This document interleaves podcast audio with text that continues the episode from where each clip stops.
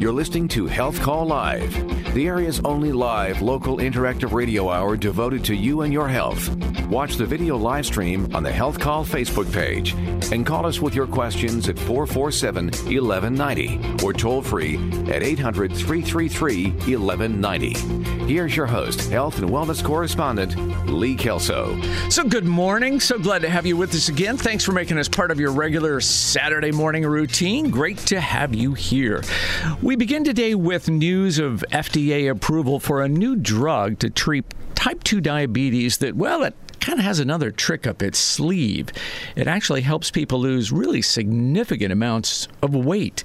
But according to a doctor at Harvard Medical School, unless doctors, Medicare, and health insurance companies change their thinking about obesity, millions of people who could use this drug or similar drugs are never going to get access to it and are going to continue to carry the weight. And we are talking about a lot of weight, an average of more than 20%. So imagine this you're 265 pounds, you've got type 2 diabetes, your blood pressure is too high, and the extra weight you're carrying makes it hard to climb the stairs or just enjoy doing the things you like to do. You've tried every diet in the world and you can't lose that weight. Something doesn't work. And then along comes a drug and you've lost 53 pounds.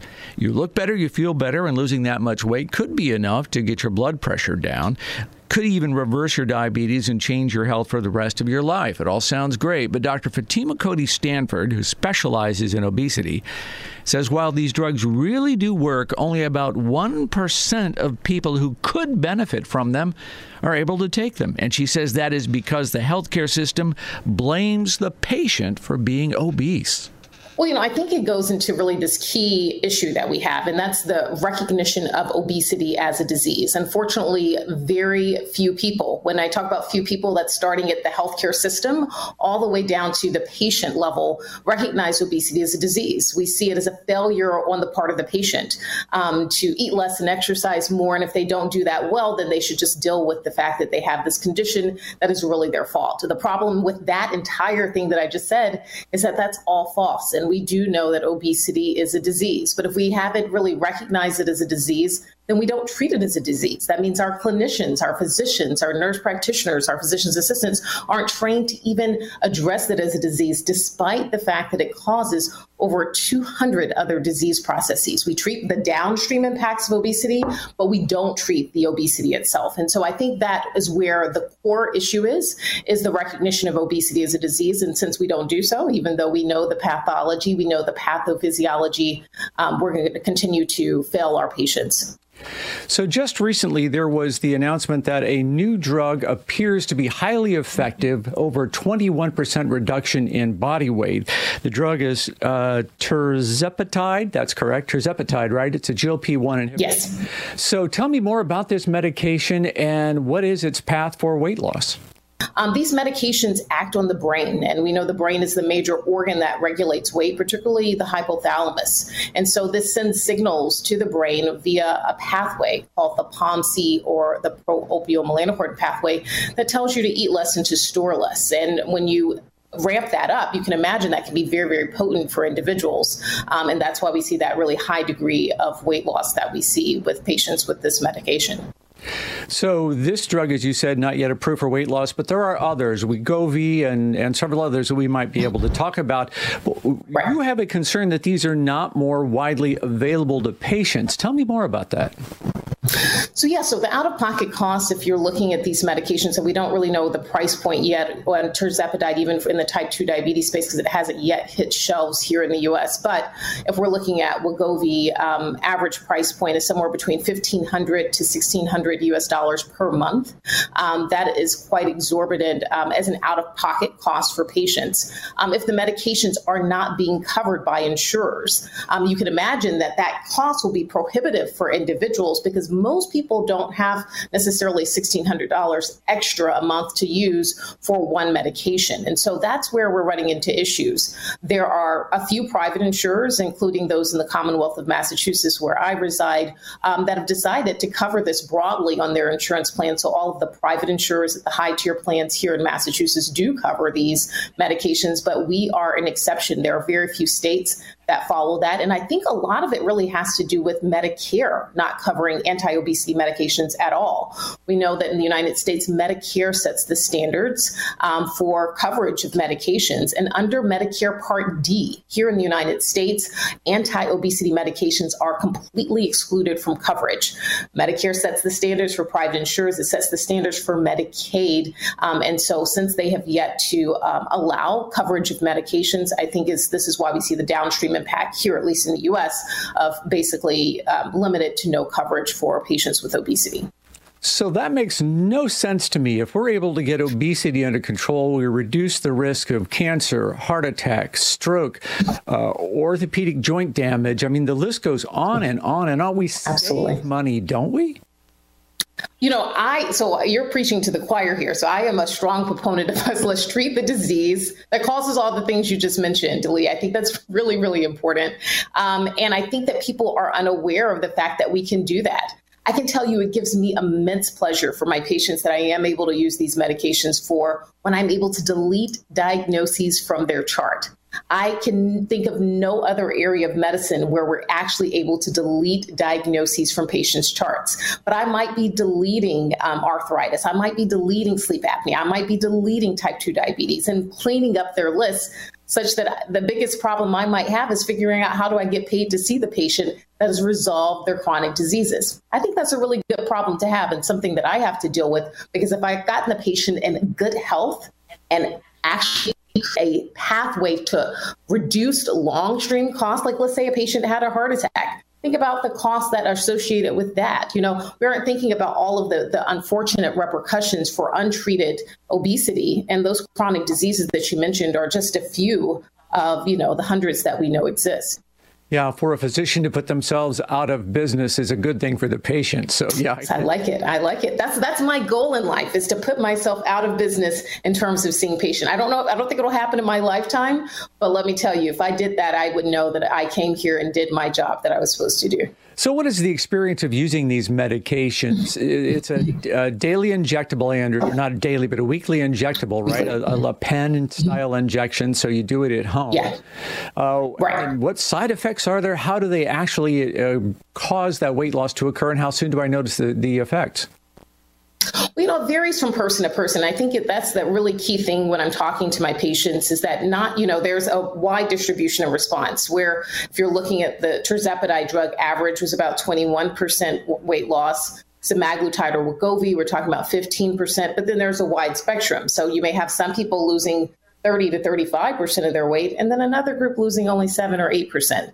And a lot of that just has to do with that person's biology and how their biology is working with the medications. But what happens is the patient will give the medication as an injection once weekly usually somewhere in their abdominal region because that's where we carry some more fat right? That that that tissue that's right below the skin surface. And then you just kind of push and then it gives you the amount of medication that you need it's a gradual titration up to the treatment dose for these medications. And the number one, the number two, the number 20th side effect is what I tell my patients is nausea. Um, GI side effects are the most common side effects. And by GI, I mean anything in the gastrointestinal tract. So nausea is by far the most common side effect.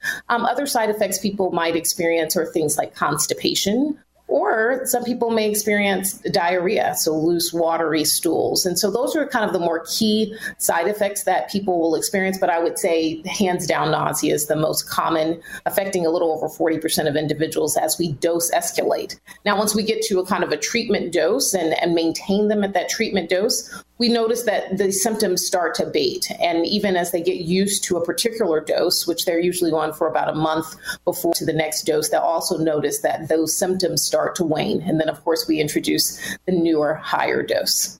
So, okay, some unpleasant side effects as your body adjusts, but most patients on these meds do seem to tolerate them and start losing weight. Now, of course, doctors urge you to exercise, change your diet, but really it seems to be the medication that can make a difference for some people. Once you stop taking these drugs, what happens? Well, the weight tends to return.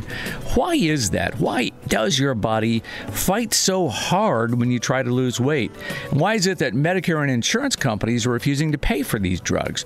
We'll hear more from Dr. Fatima Stanford coming up here on the Health Call Live Radio Hour on WOWO. You're listening to Health Call Live, your regular Saturday morning appointment with healthcare professionals, where treatment is always painless and there's never a copay. Here's your host, health and wellness correspondent Lee Kelso. Our focus this half hour is on new weight loss drugs for people with severe obesity, drugs that work, but less than 1% of eligible patients are able to get them.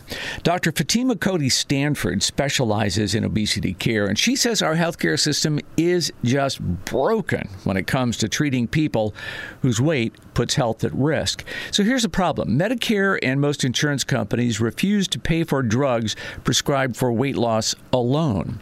If you have type 2 diabetes, diabetes and your doctor writes a prescription using these drugs to reduce blood sugar, yeah, then they're covered. But if you lose enough weight and you no longer meet the criteria for diabetes, you're left to pay for these drugs out of pocket up to $18,000 a year.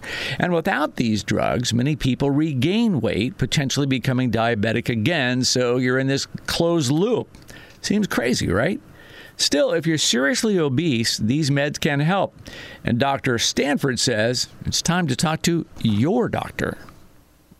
Well, so I think that, you know, you, as a patient, you have to be empowered. You have to recognize that just as we use medications to treat any other chronic disease, whether it be diabetes or high blood pressure or even something like eczema or something like this, we have medications that are evidence based and proven, peer reviewed journals galore, data that indicates their ability to be effective for patients. And so I would say to my doctor, look, doc, I've, I've really honed in and focused on my diet and lifestyle for a long time, it appears as though my body is resistant to any shifts in terms of weight. And I'm, I'm really also concerned about maybe other chronic diseases that I'm struggling with. I'd really like to explore the use of anti obesity medications. Um, and I'd love your guidance. And if, if you are unable to guide me, if you can point me in the right direction because this is something that I do plan to pursue. So I think, you know, saying like this is what I want to do, I'd love for you to be a part of this journey, but if not, I you know, I will pursue my care um, somewhere where I can get really high level care in this area. So let's talk about that. Um, what is the challenge that keeps me from losing weight? You know, we've seen the stories. We all know someone who really has struggled, tried very hard, and just can't get their weight under control. What's what seems to work? Well, it's a variety of things. I think that the key thing is precision and personalization of therapies. Like I said, even for these medications, which are you know considered to be the game changers, et cetera, not everyone's a responder. So I have to listen to the different things that may have led this person to gain weight. Maybe it was a strong genetic predisposition to obesity. We know that if you have parents that have obesity, you have a you know 50 to 85% likelihood of having obesity yourself even with optimal behaviors surrounding diet and exercise, for example. So maybe that was an issue. Maybe it was hormonal changes, like when someone got first got their menstrual cycle or pregnancy or menopause. Maybe those things shifted someone into having excess weight. Or maybe they were on medications used to treat other conditions that cause weight gain. I mean, we, can, we keep going on and on. But when I'm doing my initial appointment with the patient, I'm trying to get a sense of all of those things that may have been likely contributors and begin to address them one by one. But I don't necessarily know what what therapy is going to be effective for them. A lot of trial and error often goes into the work in terms of determining hey, this is the right medicine or medications, plural, um, and that this, these things work together to ultimately you know lead to success the key thing i think we have to recognize is that the brain has decided what it wants your set point or set range of weight to be and so what happens is let's say you're 250 pounds your body wants to be 250 pounds but let's say you want to be 150 pounds but your body is going to do whatever it can to defend that set point um, and you can do things like cutting calories and doing all these things and acutely you know in the immediate um, you know time frame you might lose weight but then you're like wait a minute why do i always gain and then get above that set point? I think you like i'm going to think of the body as like a gas tank so if your gas tank is already really really large the body's going to do whatever it can to compensate to keep the gas tank full meaning keep you at the weight that it wants to be um, and as we try to do crash diets and what we call weight cycling, something that we don't sustain over the life course. We end up pushing that set point or set range higher and higher over time. So the goal is to find something that works for the patient and maybe several somethings that work for the patient and to sustain it over the life course. That is when we are going to have success. I want to go back to stigma for just a moment and uh, share with the audience that when I contacted you, I, I shared an incident of seeing two uh, obese women walking through a parking lot and referred to them in my email to you as morbidly obese. And you snapped back in a positive way, not a negative way, but you called me out on that. So tell me more about the shift in thinking that we really have to get through, not only on the street, all of us, but also everybody in healthcare.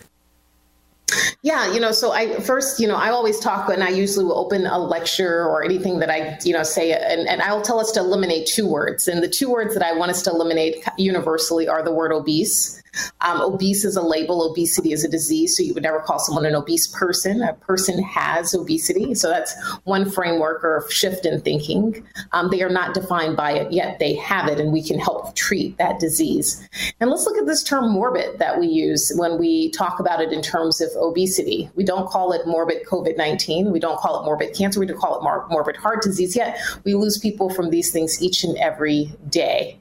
Um, and so you can imagine that when we use this term morbid to explain obesity, that we're saying that, oh, you only die from the obesity, but not all those other things, which we know to be causative for many deaths here in the US and around the world. So we want to u- remove that term. So instead, we would say a person with severe obesity. And language matters because when we talk about a person with obesity, and not an obese person, they start to recognize that, oh, wait a minute, this isn't doesn't define me. This is just something that we have to treat, just like we might have to treat their depression or their um, heart disease or whatever else it might be. And so the language is really, really important. We call it people first language. The person is first. The disease is secondary to them as a person. And making sure that we understand that really helps us to move and shift the, the blame and shame game away from the patient themselves, which often has something in their body and their physiology that makes them carry more adipose, adipose is fat,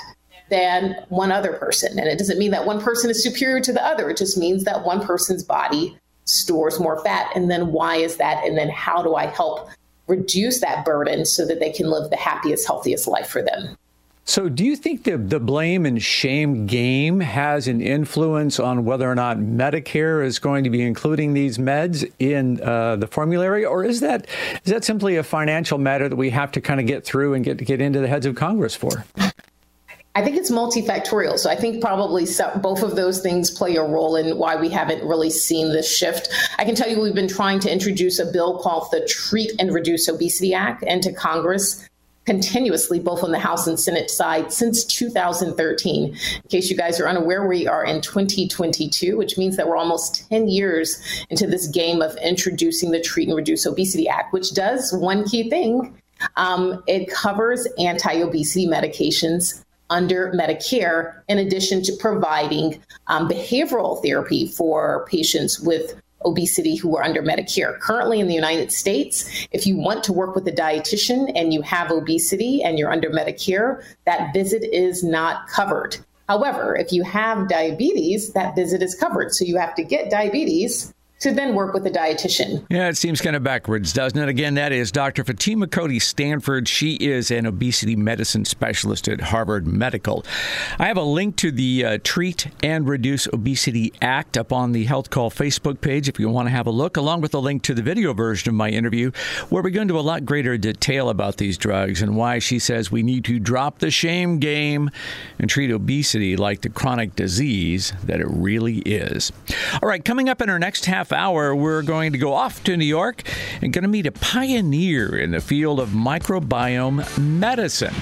He says there is one vegetable we should all be eating more of to help the bacteria in our guts protect our brain. Yes, the way to protect your brain, this guy says, is through your gut. So, eating to protect yourself against Alzheimer's, dementia, and other diseases. We have so much more ahead. So, I hope you'll stay tuned for the second half hour of the Health Call Live Radio Hour here on WOWO.